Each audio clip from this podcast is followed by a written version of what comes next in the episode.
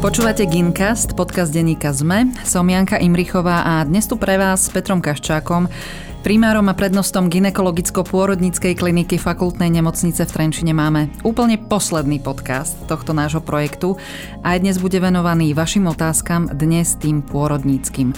Kým sa k nim dostaneme, pripomínam, že všetky 3 série Gyncastu a tým pádom aj mnohé odpovede na vaše otázky, ktoré napríklad dnes neodznejú, nestihnú, nájdete v archíve na Sme.sk, respektíve v podcastových aplikáciách. Venovali sme sa naozaj veľmi širokému záberu tém, tak si skúste pohľadať to, čo vás aktuálne zaujíma. No a teraz tie vaše otázky. Pán primár, dobrý deň. Dobrý deň. Dnes začneme otázkou, ktorej sme sa nejako zvlášť nevenovali, ale otázky ohľadom odberu pupočníkovej krvi prišlo ich niekoľko a začneme možno tým, že či vôbec odoberať, aké to má výhody. No je to samozrejme veľmi jednoduchá otázka a pýtajú sa na to aj tehotné pred pôrodom a položia tú otázku takýmto jednoduchým spôsobom, že pán doktor, mám si dať zobrať tú pupočníkovú krv alebo nemám? A čakajú odpoveď, že áno alebo nie. A tak sa na toto v podstate asi nedá odpovedať a ani nikdy odpovedať nedalo. Už od tých začiatkov. Ja som už človek vyššieho stredného veku, čiže mám to, ja neviem, či šťastie, že ten príbeh pupočníkovej krvi som zažil od začiatku. Áno, teraz keď niekto vyštuduje, skončí medicínu, tak vlastne vstúpi do oblasti, ktorá je už rozbehnutá, kdežto ja keď som začínal pracovať, tak žiadna pupočníková krv, jej využitie v tomto smere bolo proste nemysliteľné a pupočníková krv bola považovaná vlastne za biologický odpad. Aj keď už aj v tom čase sa napríklad zase sme skladovali a predávali placenty na nejaké kozmetické účely, lebo sa vedelo dlhodobo, že aj v placente, ale nie v krvi pupočníkovej, sa nachádzajú rôzne látky, ktoré môžu mať potenciál liečebný, kozmetický alebo nejaký. Takže vtedy sme zmrazili placenty, ale proste pre nejaký, myslím, že kozmetický priemysel. A bol som pri tom, keď vlastne naozaj vôbec tá filozofia skladovania odberu pupočníkovej krvi začala. A teraz samozrejme som zase zúčastnený toho, že momentálne zase je v popredí dotepanie pupočníka takzvané. Hej? Čiže a tieto dve veci sa v princípe vylučujú. Čiže problémom je, že keď chcem odobrať pupočníkovú krv, a tak to musíme aj, samozrejme vždy sa nejaký kompromis sa urobiť väčšinou dá, keď je dieťa dosť veľké a pupočník dosť hrubý a krvi dostatok, tak vieme urobiť nejaký kompromis, ale v súčasnosti sa do popredia dostala otázka dotepania pupočníka, ktorý má si myslíme, a hlavne teda neonatológovia, samozrejme ani nie tak my pôrodníci, ale neonatológovia, to od nás požadujú a v odporúčaných postupoch zase, často to tu hovorím, nie pocitov trenčianskej pôrodnice, ale odporúčaní európskych, svetových odborných spoločností je, že by sme po narodení zdravého dieťaťa nemali bezprostredne pupočník prerušiť, ale nechať tú krv alebo ten pupočník takzvané dotepať minimálne minútu, alebo minútu až 3 a niektoré ženy ho chcú nechať úplne dotepať, čo môže trvať 5 aj 10 minút, aby sa ešte proste presunulo čo najväčšie množstvo krvi priamo do novorodencovi, lebo sa ukazuje a zdá, že tie deti lepšie prosperujú a proste sú lepšie dojčené a proste majú sa lepšie, že je to pre nich výhoda. Jediná nevýhoda, že keď získajú viac krvi, tak sa samozrejme tá krv časom aj rozpadá, lebo každá naša krvinka má nejakú dobu života a tie krvinky novorodenecké sa rozpadajú rýchlejšie a po narodení sa u dieťaťa začínajú vytvárať také krvinky, ako máme potom v živote po narodení. A ten rýchly a mohutný rozpad spôsobuje tú tzv. Žltačku, čo sa ženy často boja a zlaknú, lebo si mnohé myslia možno podvedomo a keď počuli dovtedy, že žltačka, že to je infekčné vírusové ochorenie pečene, tak toto je len spôsobené, môže byť až proste žltlá farba, akože z takého rýchleho rozpadu červených krviniek, keď sa uvoľní to farbivo krvné, čiže bilirubín.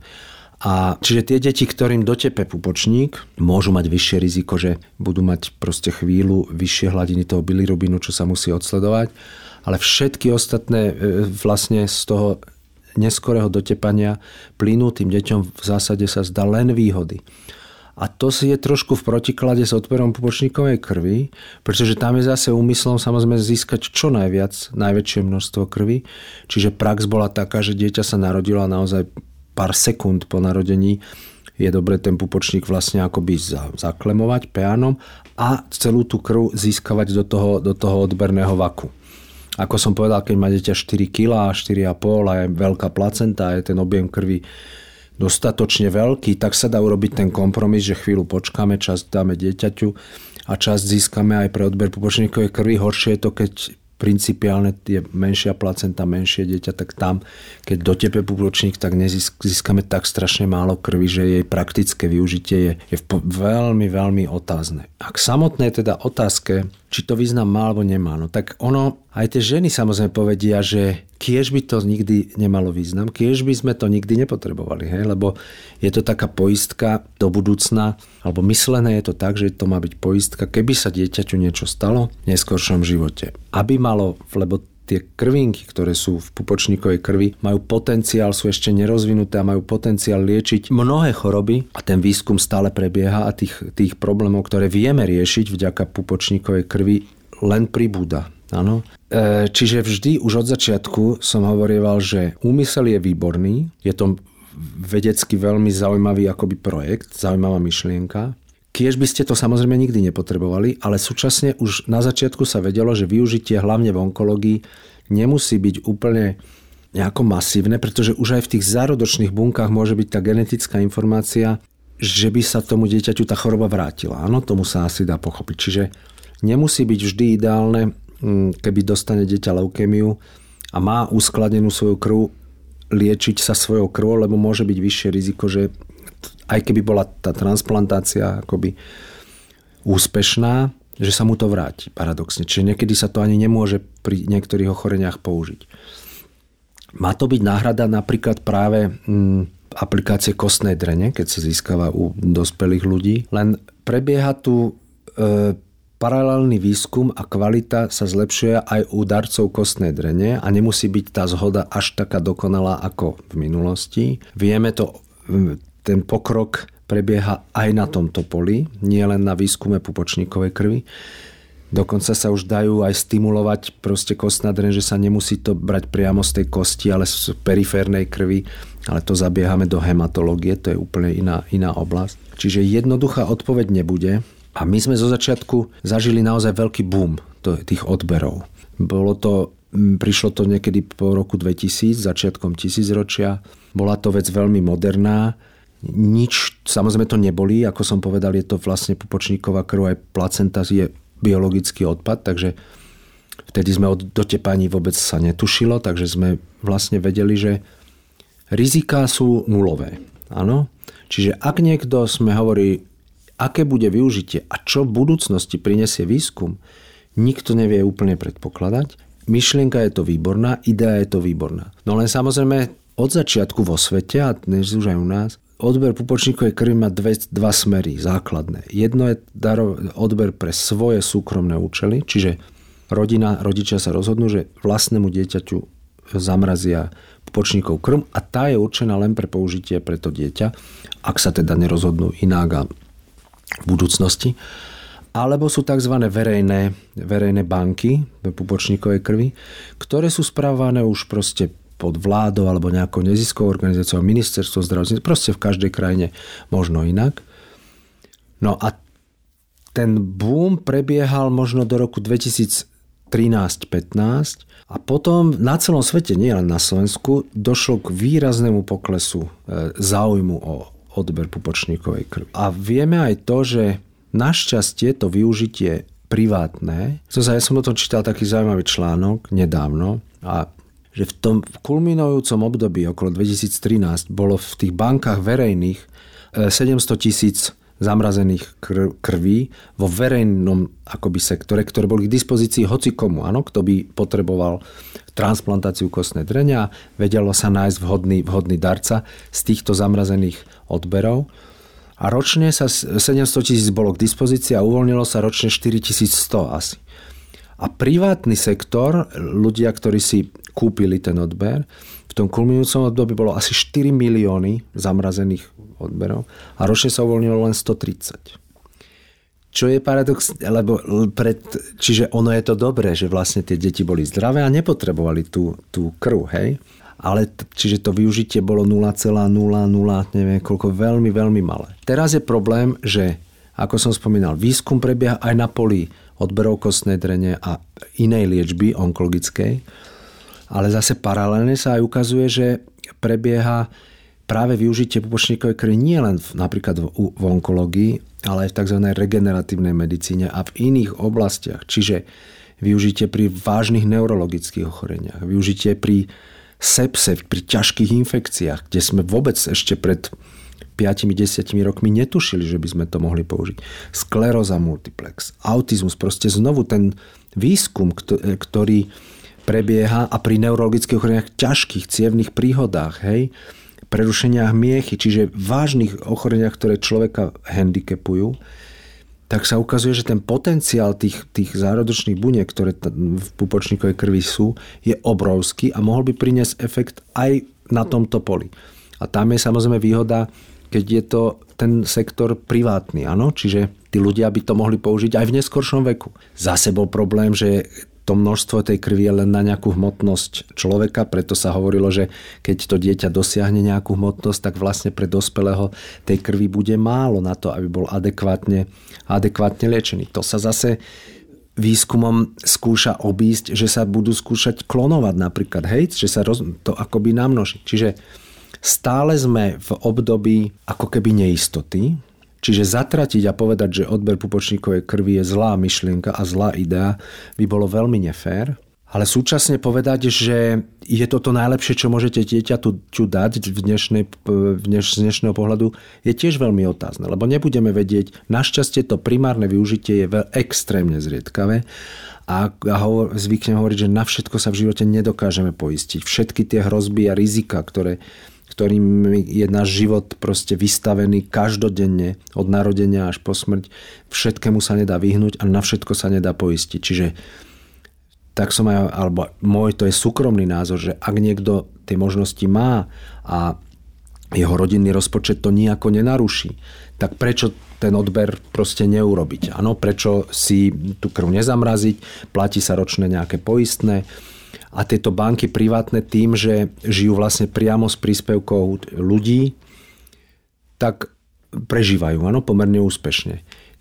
Ten sektor verejný samozrejme má problém so získavaním peňazí, tie požiadavky na kvalitu a na uvoľnenie sa stále zvyšujú, tá byrokracia sa zvyšuje, čiže tam treba liať z nejakých verejných zdrojov väčšie a väčšie peniaze a tí sú ohrození aj výskumom paralelným, inej možnosti liečby a nedostatkom financií všade vo svete. Čiže tie verejné banky sú akoby veľmi altruistické, také, že pomáhate hoci komu.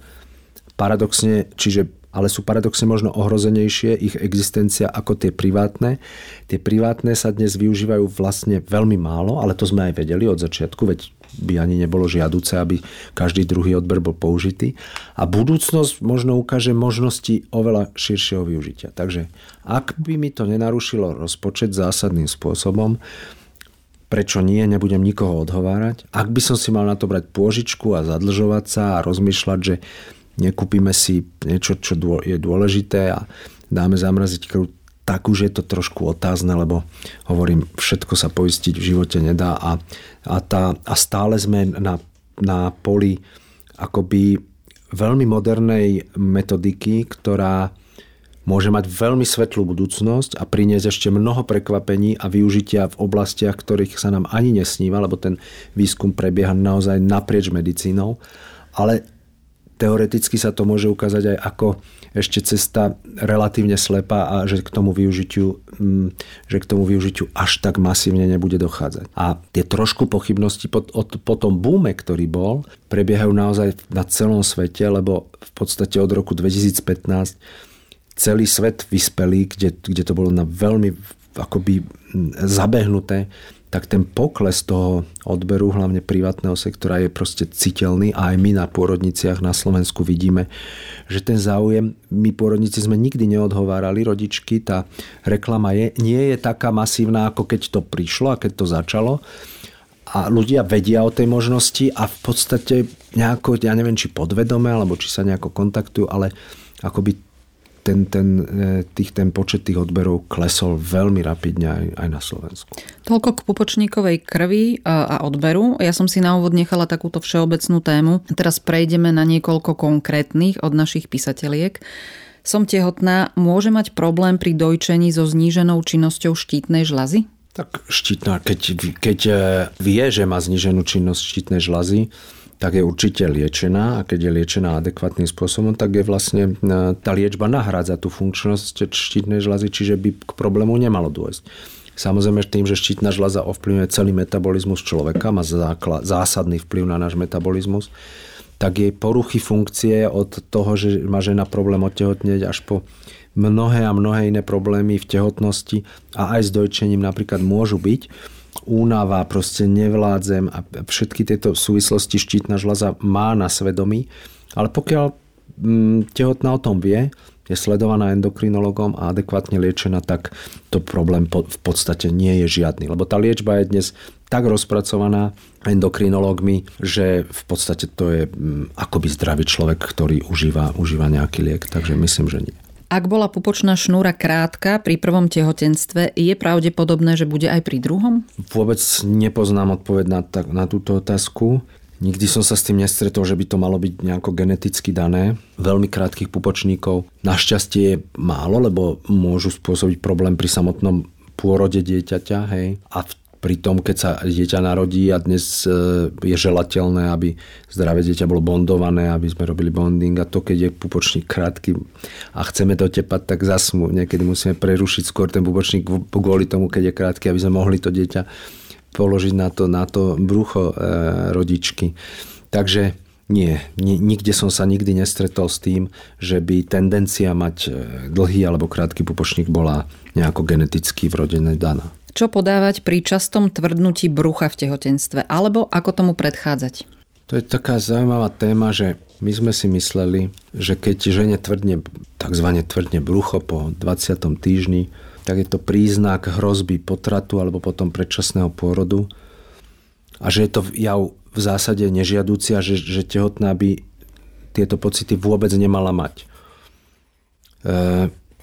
Bola tu, pamätám si jednu tehotnú, ktorá bola Američanka a učila tú angličtinu, bola tehotná a tá prišla s úplne opačným tvrdením, že ona má strach, lebo že jej vôbec netvrdne brucho a že predsa čítala, že to je normálne, že v tehotnosti musím sem tam cítiť. Čiže presne tam to je niekde aj povedané, že maternica je sval a keď to dieťa napríklad kopne do steny maternice nejako silnejšie, tak ona reflexne môže zareagovať tým, že sa trošku stiahne a tá žena to pocíti. Samozrejme, keď tie sťahy a bolestivé tvrdnutie brucha je častejšie a stáva sa pravidelným, tak naozaj to môže byť príznak hroziaceho alebo aj rozbiehajúceho sa predčasného pôrodu. Je to jeden z najčastejších problémov, s ktorými sa tehotné obracajú na svojich gynekologov mimo plánované kontroly vo fyziologickej tehotnosti a s ktorými sú odosielané do nemocnice na hospitalizáciu krátkodobu. Lebo naozaj máme obavu, že keď to tvrdnutie je časté a neprestáva, tak môže otvoriť pôrodné cesty a môže ohroziť samotnú tehotnosť predčasným pôrodom alebo potratom. Ale nejaká frekvencia je normálna. Áno, že vnímam nejaké tvrdnutie. Zvlášť, a ono je to tým, že je to sval, tak zvlášť napríklad v lete, keď vieme, že je príliš teplo a ako to riešiť, prídeme aj k tomu. V podstate oveľa menej sa to deje ženám, ktoré pijú dostatok tekutín. Lebo to je zase podobné ako krče v lítkach napríklad, alebo iných svaloch, že keď sme dehydratovaní, preto som začal, že v lete napríklad je teplo, potíme sa, sme dehydratovaní, nedostatočne, tak môžeme mať krče aj iných svalov a aj tá maternica tvrdne častejšie, lebo tiež je to sval, ktorý potrebuje byť akoby zavodnený. Lebo keď si zoberieme tú liečbu, tak keď je žena s týmito príznakmi prijatá do nemocnice, tak jej dáme magnézium v infúzii a magnézium vám dajú, keď vás odváža sanitka, pri takmer každej chorobe, čiže to je horčík, to není nejaký liek, to je proste jón, ktorý má ovplyvňovať celkovo nejaký metabolizmus, ale on nelieči priamo tvrdnutie brucha, ale dávame ho tam, neuškodí a hlavne ho dáme v tej infúzii politrovej, čiže zavodníme tú tehotnú a zázrak dostane 2-3 infúzie a problémy prestanú. Čiže Prevenciou je dostatočná hydratácia v prvom rade, čiže dostatok tekutín, kedykoľvek, nie teda len v lete, aj v zime, ale samozrejme tá potreba v zime je menšia ako v lete. Ale nemusí každé to tvrdnutie automaticky znamenať problém. A s blížiacim sa vo vysokých štádiách tehotnosti alebo vyšších štádiách už je normálne, že žena pociťuje občas tvrdnutie. Keď je to 5-10 krát za deň, tak to nič neznamená. Nebezpečne sa to stáva vtedy, keď je to pravidelné, intervaly sa skracujú a predĺžujú sa obdobia tých bolestí. Ja prejdem k veľmi podobnej otázke, ale tá sa netýka tvrdnutia brucha, ale krče, napätie, tlaky, pichanie v tehotenstve. Čo a koľko je OK a kedy rozoznať, že už môže ísť o problém? Ale krče v bruchu? No. Asi hovoríme znovu o maternici, takže odpoveď je veľmi podobná. No, každý sme aj trošku individuálne vnímame rôzne pocity a problémy a to, čo niekto neprisudzuje žiadny veľký význam, tak iná tehotná sa môže zlaknúť. No na to práve, to je vždy opakovane hovorím, že tieto, ako keby som mal byť nejaký internetový poradca, že hovoriť na otázky a liečiť konkrétne zdravotné problémy už konkrétneho človeka telemedicínou je veľmi, veľmi náročné a otázne, pretože generálna odpoveď neexistuje a povedať, že a bagatelizovať to vždy sa nedá a zase strašiť, že keď vás pichne v bruchu okamžite aj o 2:00 v noci utekajte do porodnice, tiež nie je pravda. Čiže ten obvodný lekár, obvodný gynekolog, ktorý pozná tehotnú, tak poznáme, často sú to proste roky spoločne strávené, prvá, druhá, tretia tehotnosť, čiže vidí, aké mala tehotnosti predtým, akú má svoju osobnú anamnézu, či má nejaké ochorenia, či má tú tendenciu vnímať bolesti výraznejšie alebo naopak bagatelizovať nejaké problémy. Hej? Takže zdravá tehotná môže mať tvrdnutie brucha, to už sme si povedali. Nejaké krče dlhotrvajúce by nemala pociťovať, samozrejme. Každého z nás, keď hodinu bude sedieť v nejakej polohe a potom sa postaví, môže pichnúť v tom bruchu, ale keď normálne fungujem a chodím, tak by ma nemalo prečo píchať v bruchu. Čiže pocity, ktoré presahujú a dá sa reagovať naozaj len individuálne. Každý človek, že cíti, že podľa mňa toto nie je v poriadku, keď ma ráno po vstaní z postele pichlo raz brucho a cítim, že nič sa nedie, tak samozrejme netreba ísť k lekárovi. Ale ak cítim, že nejaký problém v nejakom mieste sa stupňuje, tak proste dnes tá dostupnosť gynekológii, ambulantnej sféry, aj lôžkových zariadení je dostatočná a je rozumnejšie a želať lepšie v tehotnosti prísť zbytočne na vyšetrenie alebo na nejakú konzultáciu, ako proste si myslieť, že však to nič sa nedie a prísť neskoro s rozbehnutým potratom alebo predčasným porodom, ktorému sa už napríklad nedá zabrániť a možno, keby sme do toho vstúpili pár hodín skôr, tak vieme tehotnosť efektívne predĺžiť o niekoľko týždňov. Takže tie pocity, o ktorých ste teraz hovorili, by nemali byť normálne, nemali by byť určite na dennodennej báze, nemali by byť opakujúce sa počas dňa, ale sporadicky a znovu s narastajúcou tehotnosťou maternica sa zväčšuje, utláča čreva, žalúdok, tlačí na obličky. Tehotné sa necítia úplne komfortne v tých posledných týždňoch, keď sa blíži pôrod, môžu mierne opuchnúť, proste priberú, takže tie pocity rôzne, ktoré sprevádzajú tehotnosť, tá hranica medzi iba s prievodnými pocitmi normálne prebiehajúcej tehotnosti a signálom ohrozenia tehotnosti môže byť niekedy iba v jej intenzite. Takže to už musí každá tehotná vedieť, proste zvážiť, konzultovať so svojím gynekologom, prípadne na pracovisku pôrodnice, pri ktorej býva. A radšej, keď mám pochybnosti v tehotnosti, idem na konzultáciu alebo vyšetrenie, ako by som bagatelizoval nejaké veci a tváril sa, že to nič není a ja mám termín až o mesiac napríklad. A toto bude určite tiež veľmi individuálne, ale prišlo veľmi veľa otázok na športovanie v tehotnosti, beh v tehotenstve, podobné športy, cvičenie, hlavne silový tréning v posilňovni. Je to vhodné? To je To je možno samozrejme na tému celej témy Gyncastu, lebo samozrejme, ako ste povedali, na toto neexistuje jednoznačná odpoveď. Ale existujú mnohé paralely v tom, že v minulosti naše staré mamy a ich mamy a ľudstvo celkovo oveľa viac fyzicky pracovalo ako dnes. Áno, ešte aj my, keď sa budeme rozprávať so svojimi starými mamami, tak sa vie a hovorí, že pracovali proste na dedinách na poli do posledného dňa a zrazu odtekla voda, išla k pôrodu a pracovala fyzicky ženy pracovali celú tehotnosť. A predčasných pôrodov nebolo viac ako je dnes. Takže sedavý spôsob života, kancelársky spôsob života nie je riešením na to, že by tehotnosť prebiehala jednoduchšie, ľahšie a naopak tým, že sme není zvyknutí na bolesť a fyzickú prácu a pôrod bolí a je to istým spôsobom fyzická práca, tak niektorí hovoria, že je to u niektorých žien prvýkrát, čo sa stretnú s reálnou bolesťou a s nejakým fyzickým vypätím a napätím a problémom, ktorý musia zvládnuť tie ženy. Takže keďže fyzickej práce logicky ubúda, lebo naozaj oveľa viac nás musí pracovať v službách, kanceláriách a to sa nedá zmeniť v dnešnom svete, tak oveľa viac športujeme, samozrejme všetci, áno, celé ľudstvo oveľa viac behá, športuje a týka sa to tak mužov ako aj žien a aj žien v tehotnosti a pýtajú sa na to a pribúda žien, ktoré sú tehotné a chcú športovať a behať a v princípe ak je tehotnosť fyziologická, tak s výnimkou všetkých nejakých extrémov je v princípe všetko dovolené.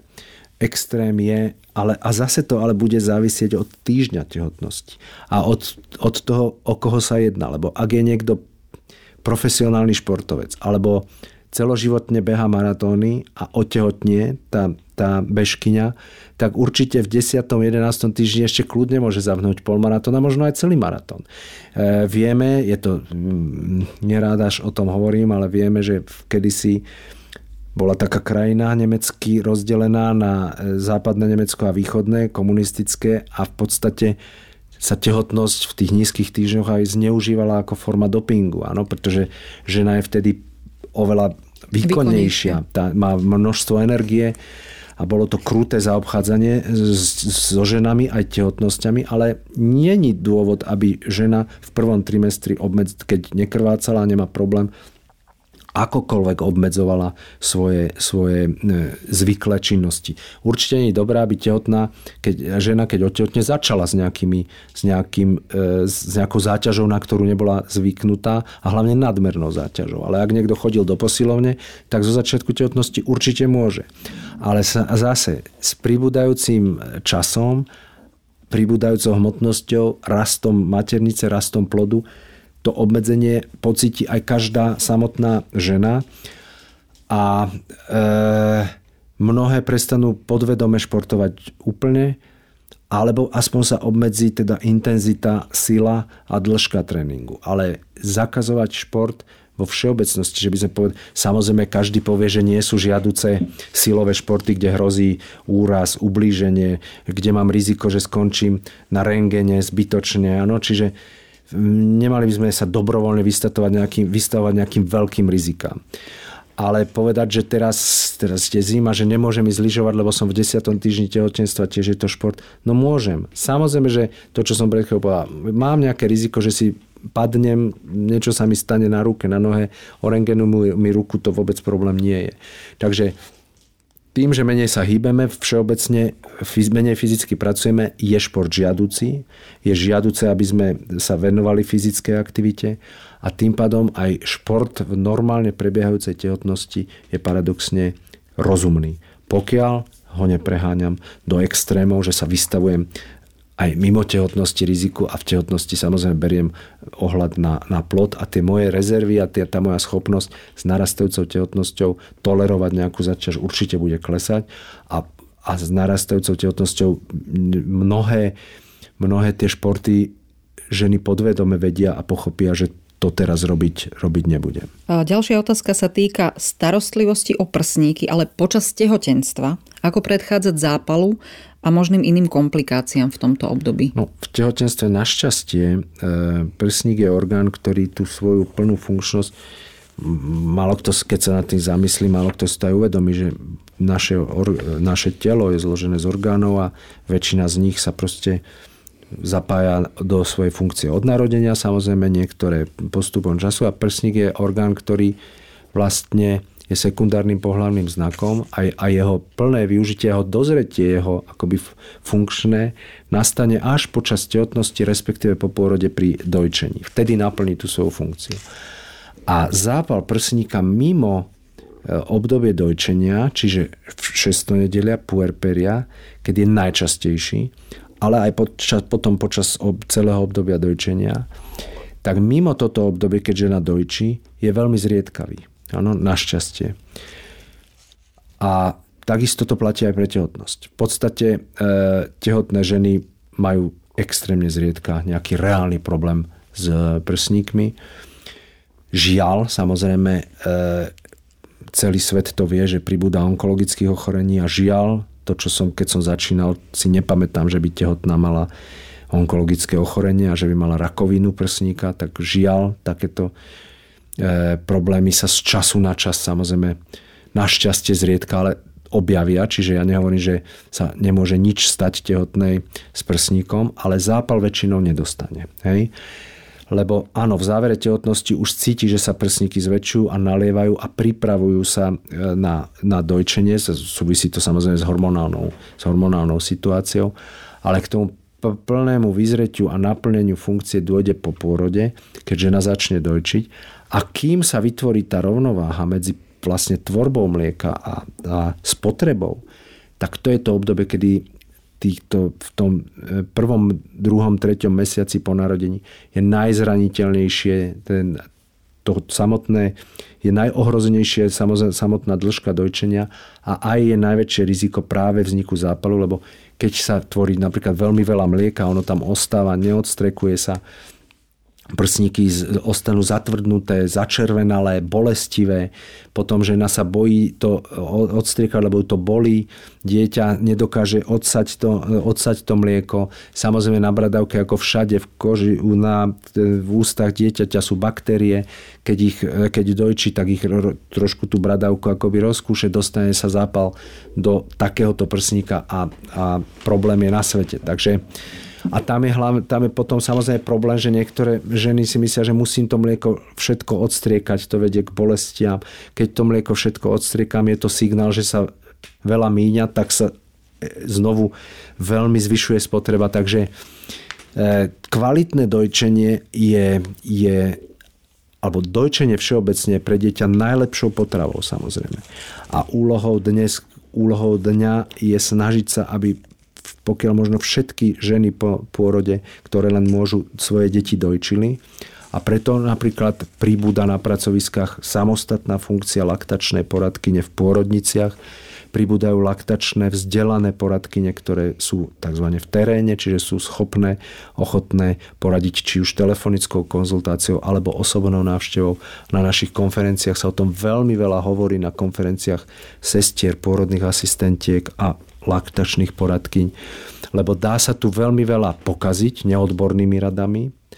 Mnohé z tých tzv. Babských rád, čo si ženy vedia povedať, naozaj môžu pomôcť a môžu fungovať, ale mnohé môžu byť proste iba šírením nejakých neoverených tých rád, ktoré situáciu môžu ešte zhoršiť. Čiže späť k otázke. V tehotnosti sa väčšinou k zápalu žena našťastie nedostane, ani mimo obdobie dojčenia, a najzraniteľnejšia je práve, keď dojčenie sa rozbieha. Keď už sme pri dojčení, nadviažem otázkou.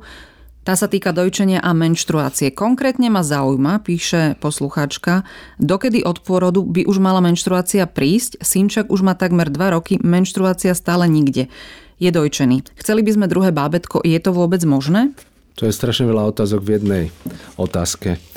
Lebo znovu, ono sa, niektoré ženy si myslia a niekde sa to aj tak traduje, že dojčenie je akoby istou formou antikoncepcie.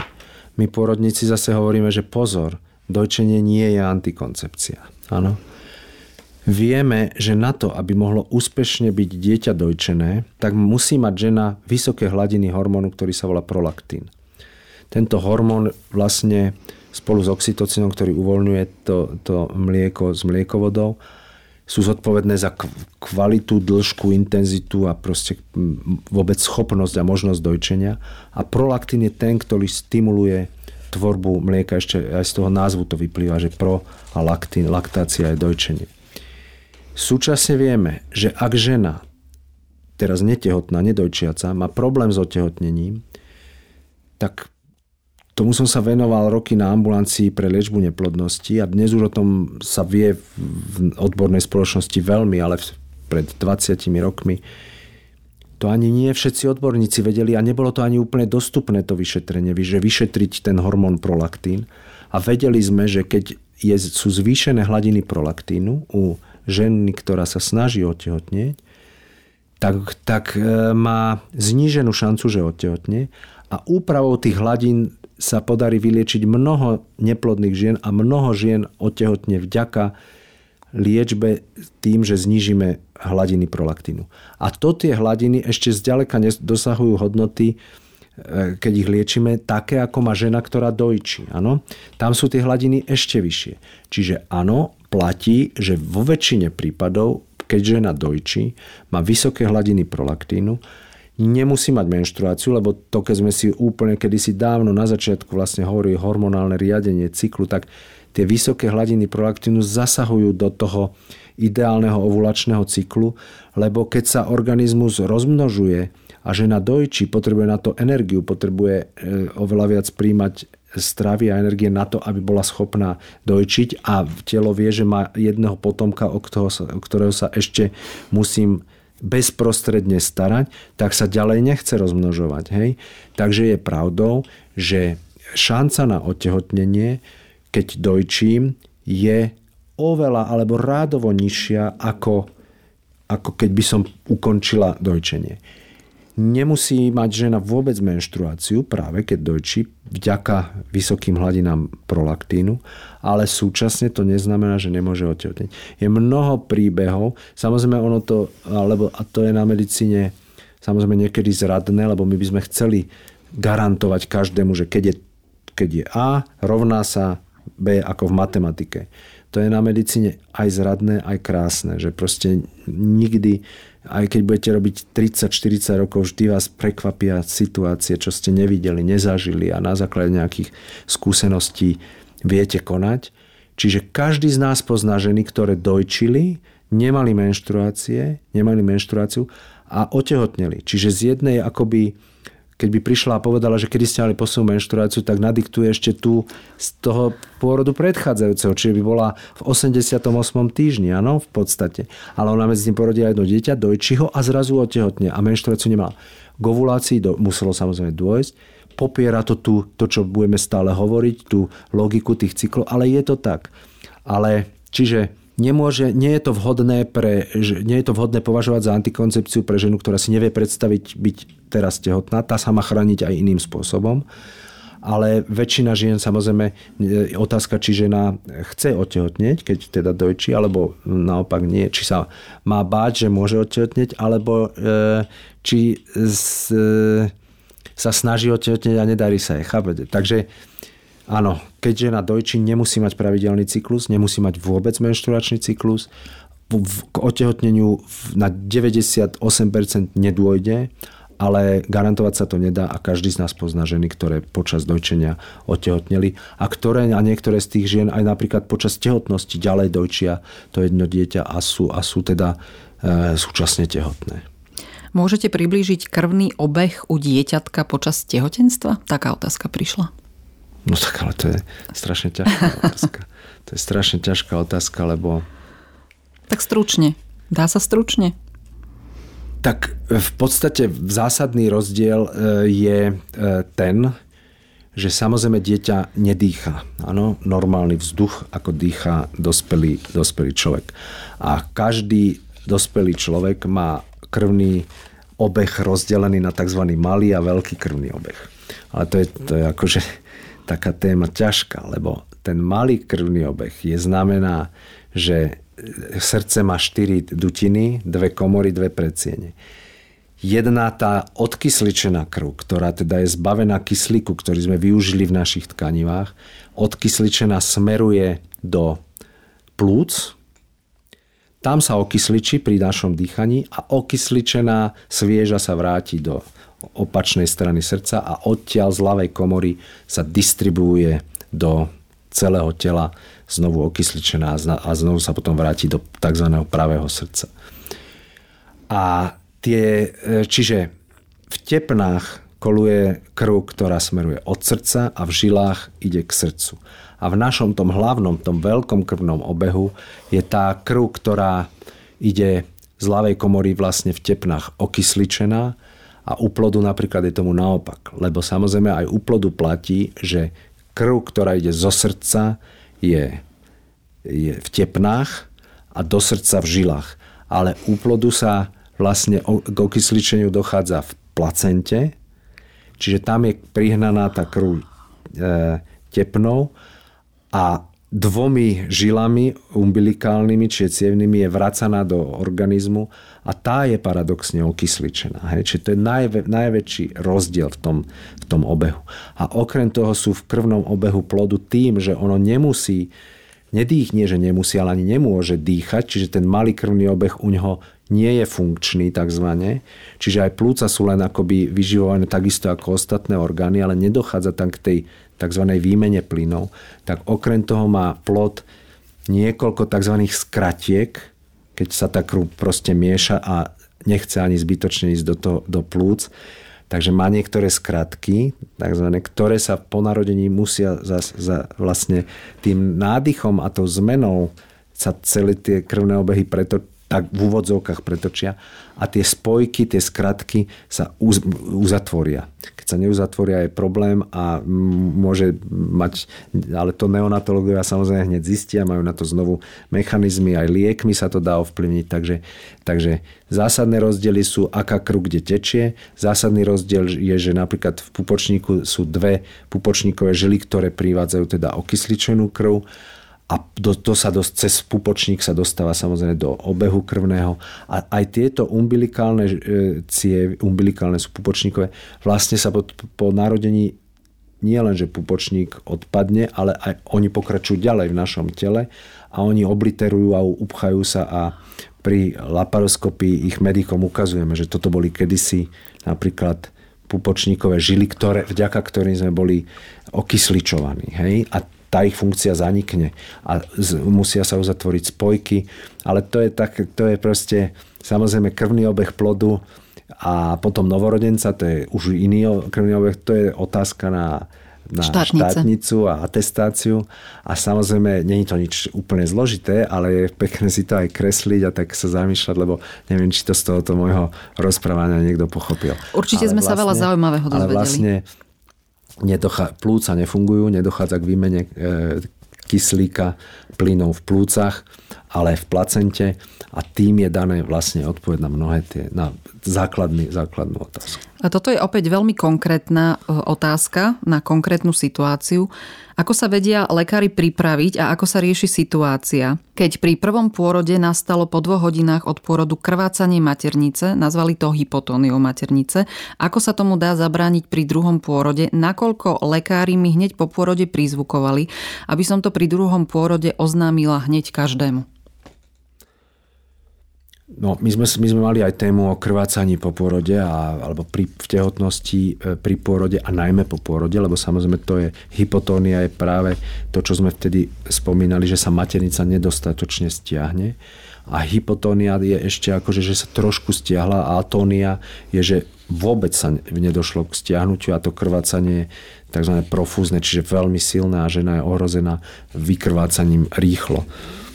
Aj vtedy sme hovorili, že samozrejme najlepšou liečbou je prevencia a preto sa v podstate v celom svete odporúča to medikamentozne vedenie 3. doby pôrodnej, čiže podanie oxytocínu po narodení dieťaťa, aby sme urýchlili stiahnutie maternice a jeho kvalitu.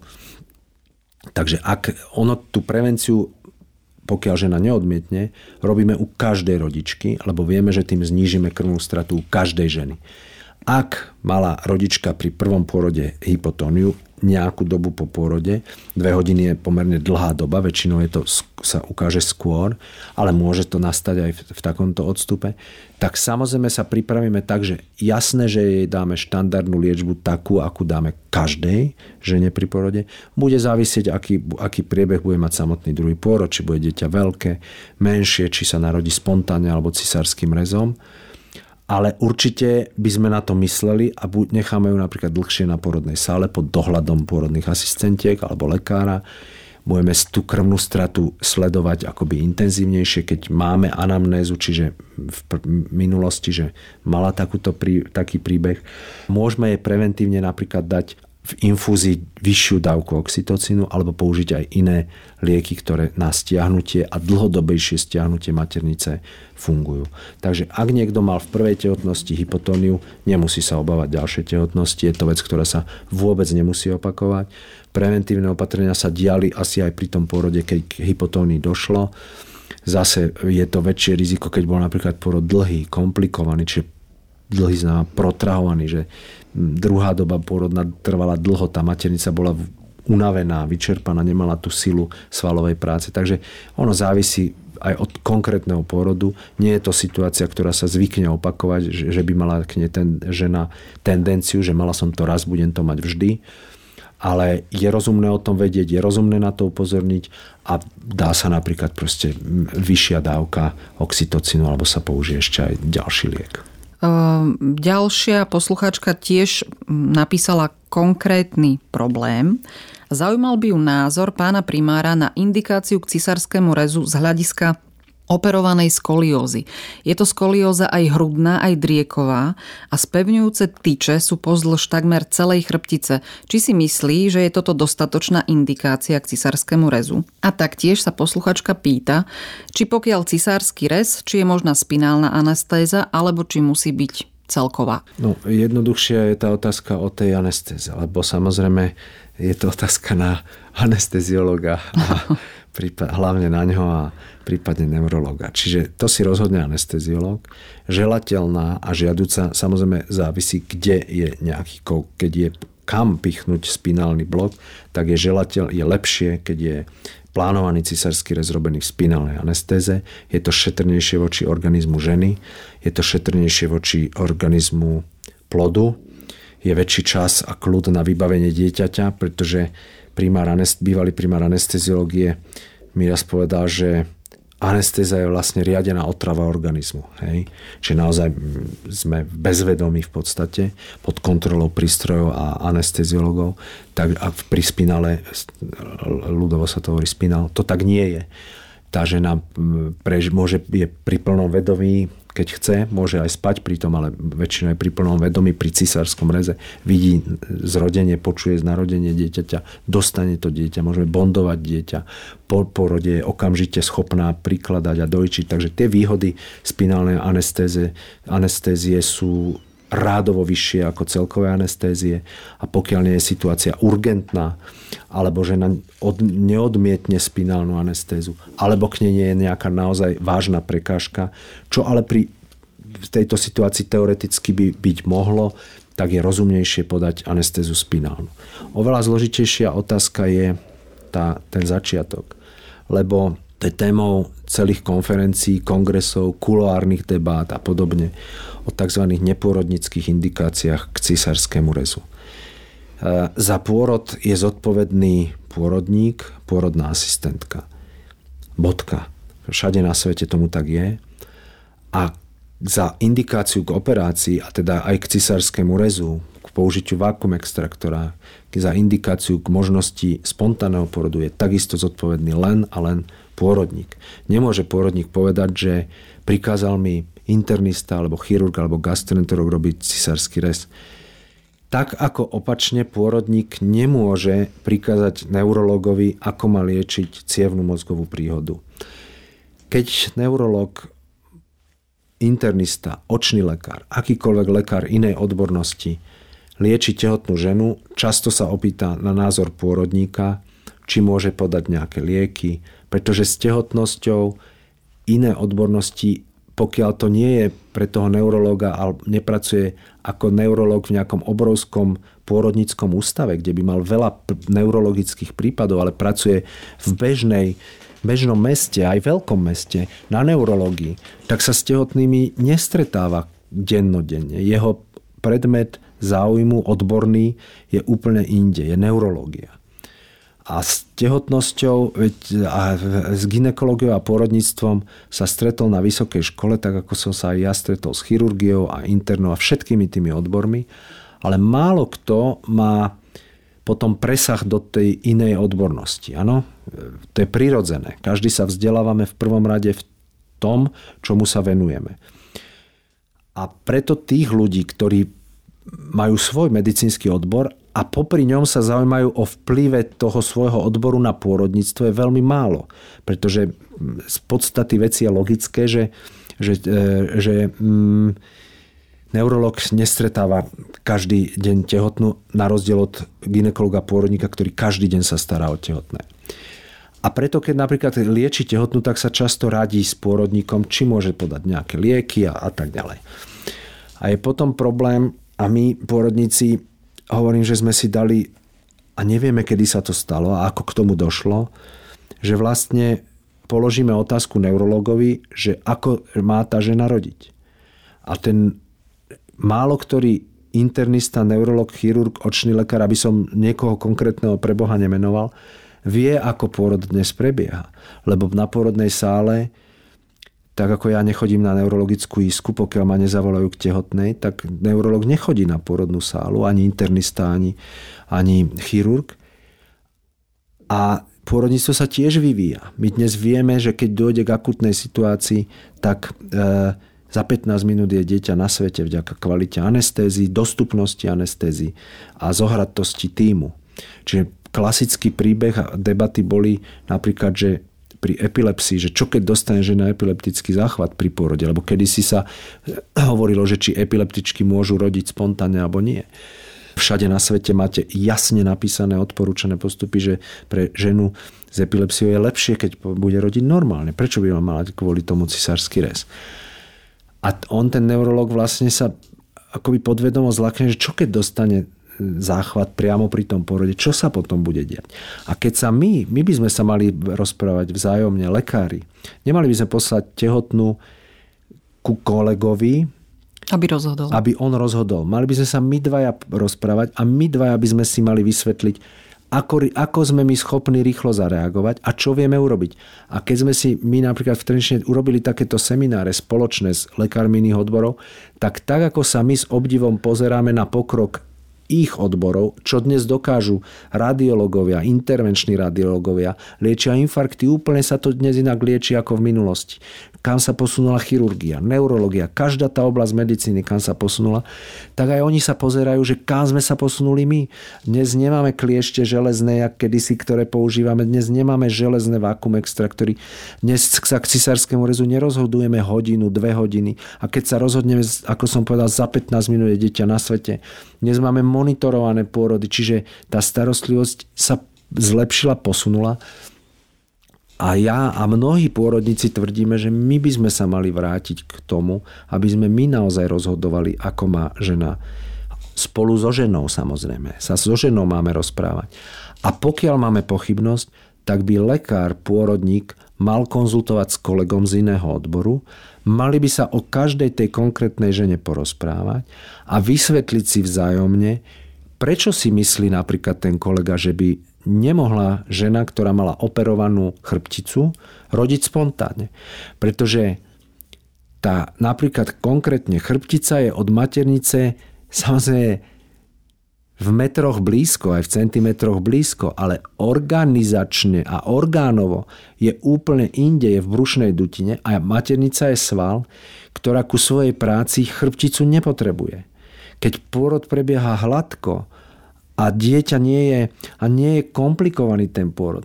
Tak ja som videl nápis jednej knihy, takej, ktorá mala popularizovať pôrodníctvo, ktorá mala napísané, že už zatlačte, alebo už tlačte, alebo tak nejako sa to volalo, alebo prosím vás tlačte.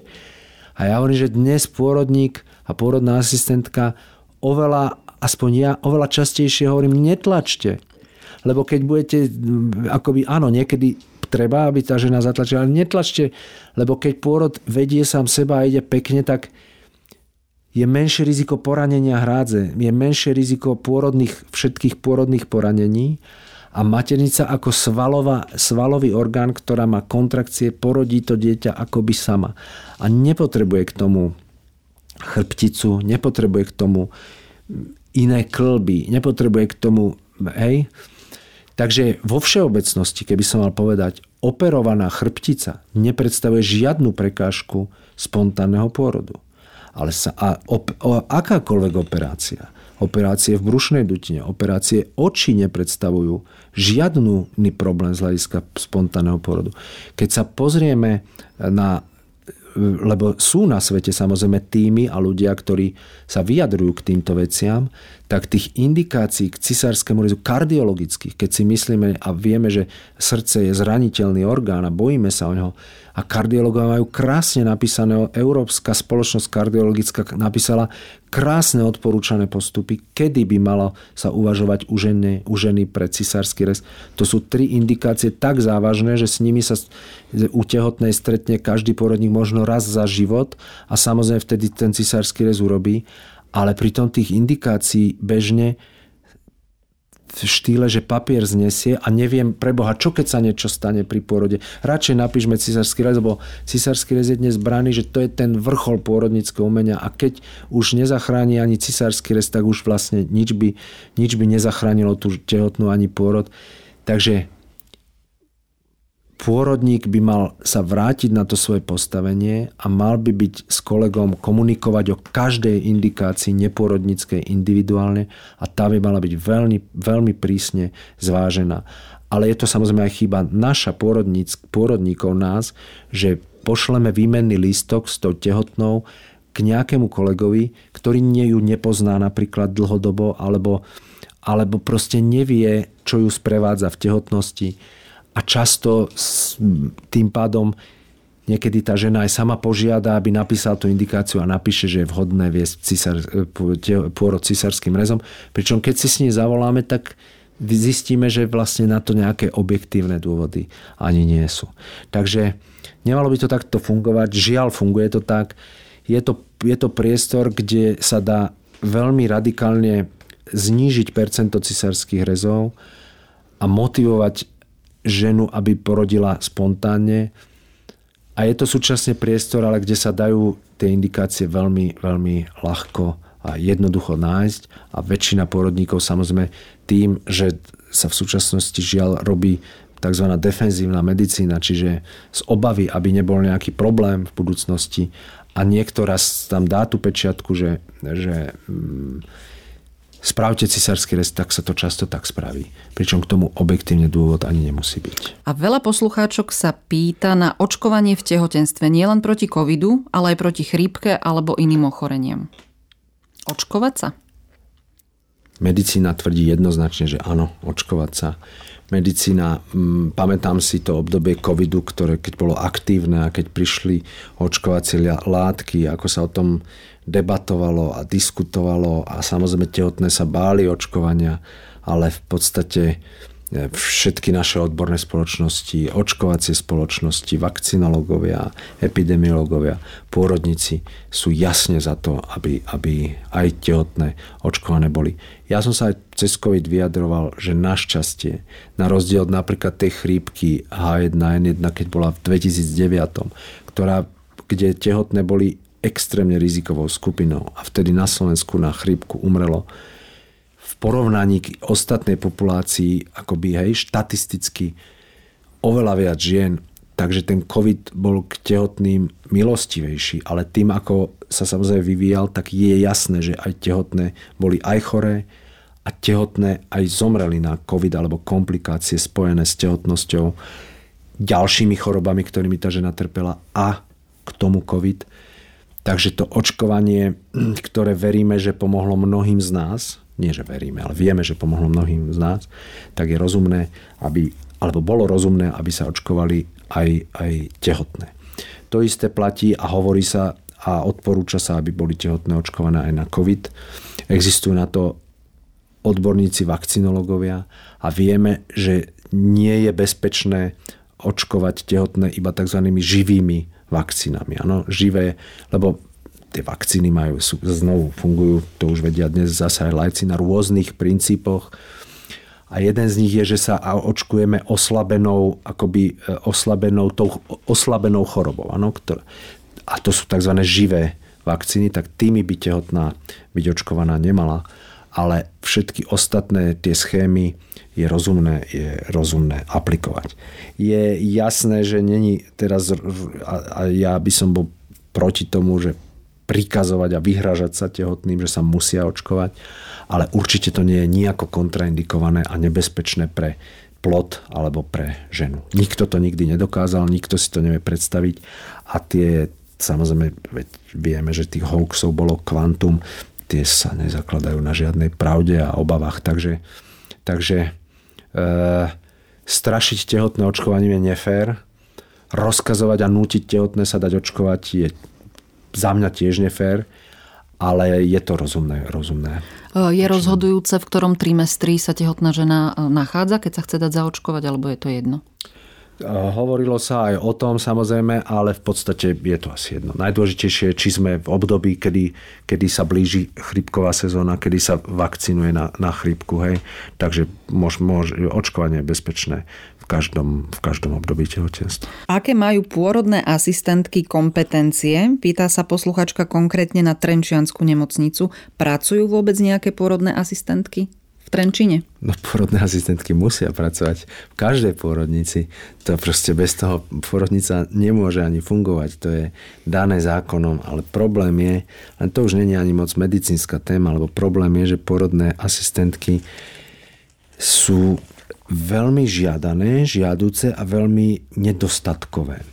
A asi celá laická spoločnosť vie, že je nielen na Slovensku, ale v celej západnej Európe je obrovský problém so stredným zdravotným personálom, čiže so zdravotnými sestrami. A pôrodné asistentky sú ešte špecifickejšia skupina, ktorá má samostatné vzdelávanie. A ich je ako keby ešte menej, lebo sa musia samostatne rozhodnúť, že idem študovať pôrodnú asistenciu. Študuje sa to na vysokej škole, ktorých nie je dostatok. Každoročne dokončí to štúdium na Slovensku vzhľadom k potrebám slovenského pôrodníctva veľmi nízky počet tých poslucháčok. Mnohé ani nezačnú pracovať v nemocniciach, na pôrodniciach alebo na Slovensku, takže toto je téma, ktorá nesúvisí s medicínou, ale je to veľmi bolavá téma slovenského pôrodníctva, lebo bez pôrodných asistentiek sa... pôrodníctvo bude... alebo deti sa budú rodiť aj bez lekárov, pôrodníkov, aj bez pôrodných asistentiek. Ale kvalitné a bezpečné pôrodníctvo sa nedá robiť bez pôrodných asistentiek, kvalitných pôrodných asistentiek a kvalitných pôrodníkov. Takže my pôrodníci a aj pôrodné asistentky, ich teda odborné spoločnosti bijeme na poplach a hovoríme, že s tým sa musí niečo spraviť a ich počet študentiek, ktoré budú proste to študovať a ktoré ostanú na Slovensku, sa musí zvýšiť, lebo keď odídu do dôchodku tie, ktoré ešte pracujú z tých časov minulých, tak nie sú nahrádzané dostatočným počtom mladých pôrodných asistentiek. Takže bez pôrodných asistentiek sa pôrodníctvo tom poňatí, ako ho dnes vnímame, robiť nedá. Ich úloha je nezastupiteľná a ich kompetencie sú dané znovu zákonom a vyhláškami ministerstva už dlhé roky, že pôrodná asistentka môže napríklad odvádzať aj pôrody samostatne, fyziologické pôrody, ale znovu hovorím, to už je téma akoby organizačná. V Trenčine ich motivujeme a odkedy som primár, hovorím, že nech využívajú pôrodné asistentky túto možnosť, veď preto študujú vysokú školu, aby naplnili to svoje povolanie a poslanie tou mierou vrchovatou, ktorou je v ich prípade či už starostlivosť o tehotnú počas fyziologickej tehotnosti, sprevádzanie počas porodu, ale aj samotné porodenie dieťaťa. A to je vo svete bežné, že nie pri každom pôrode je lekár. Na Slovensku to kedysi tiež tak bolo bežné, že pri porode bola pôrodná asistentka. Potom boli pri každom porode len lekári a pôrodné asistentky asistovali. A teraz je ten pohyb na strane aj pôrodných asistentiek, že mnohé majú záujem a chcú takzvané odvádzať pôrody. Tá možnosť v Trenčine daná tomu je a našim cieľom je, aby pri fyziologických pôrodoch, pokiaľ bude rodička chcieť, nemusí byť lekár vôbec, ale lekár musí vyhodnotiť tiež spolu s pôrodnou asistentkou, že sa jedná o fyziologický pôrod a že teda nemusí byť pri pôrode prítomný. Nie je ale dobré, aby sa pôrody dostali z pôrodníc alebo pôrodných domov, kde je k dispozícii okamžite pomoc erudovaného týmu, nie len pôrodníkov, ale aj anesteziológov a neonatológov. Lebo veľakrát sme sa o tom hovorili, že fyziologický pôrod je retrospektívna diagnóza. Takže vždy má mať aj tá najlepšia pôrodná asistentka k dispozícii možnosť konzultácie s kolegyňou a možnosť konzultácie s lekárom a s celým tímom. Takisto ako aj mladý lekár má mať možnosť konzultovať so starším lekárom.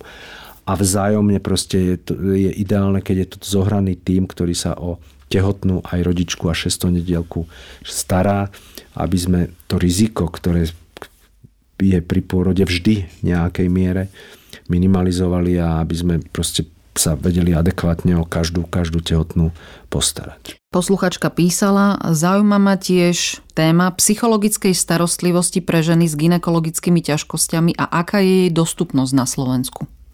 Existuje vôbec niečo také? My sme sa, myslím, že už rozprávali aj o fyziatrii, ktorá má obrovskú budúcnosť a potenciál v celej medicíne, ale aj v gynekológii a pôrodníctve. Dnes sme len tak letmo spomenuli laktačné poradkyne a to isté platí dnes pre psychologickú podporu, pretože vieme, že my máme psychologičku na klinike už môžem povedať, že veľa rokov, niekoľko rokov a od tohto roku máme našťastie dve psychologičky. Alebo od tohto školského roku, či od septembra máme dve psychologičky. Pretože to množstvo jej práce, ja už si neviem predstaviť, že by sme psychologa na klinike nemali. A mám takú nádej, a mali sme nádej, že pomôže aj nám ako tímu, kolektívu, ale v podstate na to asi ani nemajú čas, lebo majú toľko práce na ambulanciách, na gynekológii, aj na porodnici, že tá jedna tú prácu už proste ani nestíhala a som šťastný, že máme momentálne psychologičky dve a myslím si, že sme boli buď prví alebo jedni z prvých, ktorí mali na plný úväzok psychologa svojho na klinike a dnes sa to... Dnes je tých pracovisk oveľa viac, pribúdajú, pretože áno, tehotnosť, ale aj mnohé gynekologické ochorenia a medicína všeobecne vystavuje človeka, aj o tom sme hovorili, obnažujem sa pred lekárom nie len teda fyzicky, ale aj psychologicky, rozprávam mu o svojich intimných problémoch a podobne. Zažívam tam nádeje a sklamania. Deje sa to či tehotným ženám, pri pôrodoch, po pôrodoch. Deje sa to pri zlých správach, zlých informáciách, histologických vyšetrení, prognóz, u onkologických ochorení. Ale ľudia dnes už mnohí vedia, že z mnohých rakovín sa vyliečiť dá a sú aj iné ochorenia, ktoré sú nechcem povedať rovnako vážne, ale veľmi vážne a môžu život človeka skrátiť a zásadne ovplyvniť. Takže akokoľvek sa budeme učiť komunikácii lekári a pôrodné asistentky a sestry, nikdy v tom nebudeme takí odborníci, ako sú psychológovia. Takže kvalitný psychológ a empatický lekár musí byť trochu aj psychológ a musí sa rozprávať s pacientom. Preto tá doba, keď len počítače a telemedicína, to nie je šťastná doba.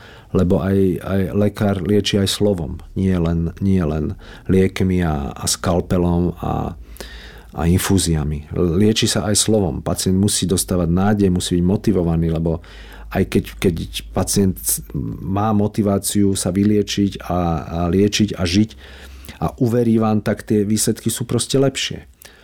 Ale akokoľvek bude lekár mať tento dar, tak proste nie je v tom tak zbehlý, nie je v tom profesionál a nikdy na to nebude mať ani toľko času. Takže úloha psychologa je dnes z môjho pohľadu nenahraditeľná.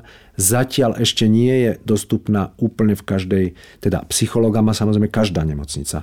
Psychologa majú už školy, keď sme boli my v školách, sme nemávali tiež vlastných psychologov školských, takže psychologov pribúda v zdravotníckych zariadeniach, v školských zariadeniach.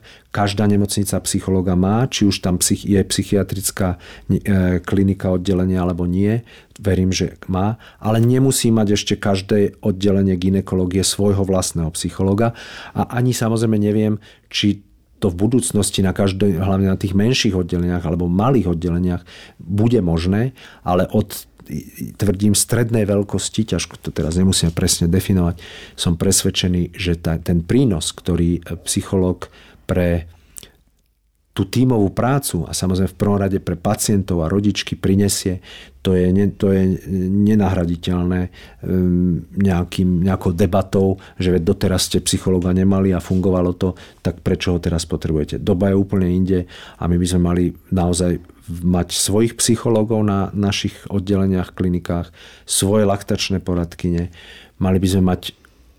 Nemôžeme asi mať úplne svojich fyzioterapeutov, ale ľudí, ktorí minimálne sú v tom odbore akoby na ten odbor zameraní a venujú mu mnoho starostlivosti. Takže v podstate asi sa blížime k záveru, tak ja som šťastný, že pracujem tam, kde pracujem a že sa venujem gynekológii a porodníctvu a vidím, ako ten odbor, ktorý mnohí vnímajú veľmi zúžene na pôrod, prípadne nejakú operáciu maternice, tak proste je to odbor, ktorý je veľmi dynamicky rozvíjajúci sa a absorbovali sme za tú dobu, proste sa vyvíja nádherným spôsobom a absorbujeme tých kolegov z iných odborov, ktorí u nás našli obrovské uplatnenia, vďaka ktorým sa tiež posúvame vpred a zlepšujeme starostlivosť. Takže psychológ rozhodne áno.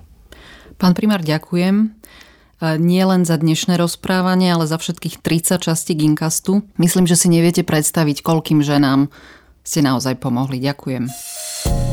A to je všetko. Všetko, čo sme zmestili do 30 častí Gyncastu. Myslím, že naozaj unikátneho osvetového gynekologicko-pôrodnického podcastu, ktorý vznikol presne preto, aby pomáhal šíriť relevantné informácie, ku ktorým je niekedy veľký problém dopátrať sa. Veľká vďaka za vašu priazeň a za vaše ohlasy. Stálym hosťom Gyncastu bol Peter Kaščák, primár a prednosta gynekologicko-pôrodnickej kliniky Fakultnej nemocnice v Trenčíne. Ja som Janka Imrichová a želám vám, aby ste mali šťastie na rozhľadených ľudí, odborníkov okolo seba. A je naozaj jedno, o akú oblasť ide. Všetko dobré.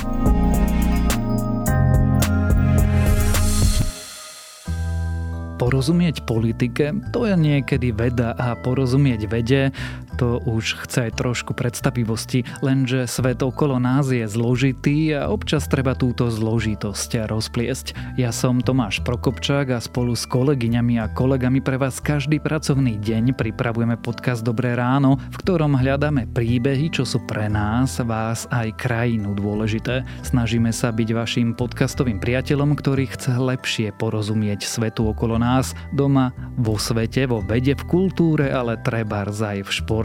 Dobré ráno preto nájdete každé ráno na webe denníka Sme, na Spotify alebo v každej podcastovej aplikácii.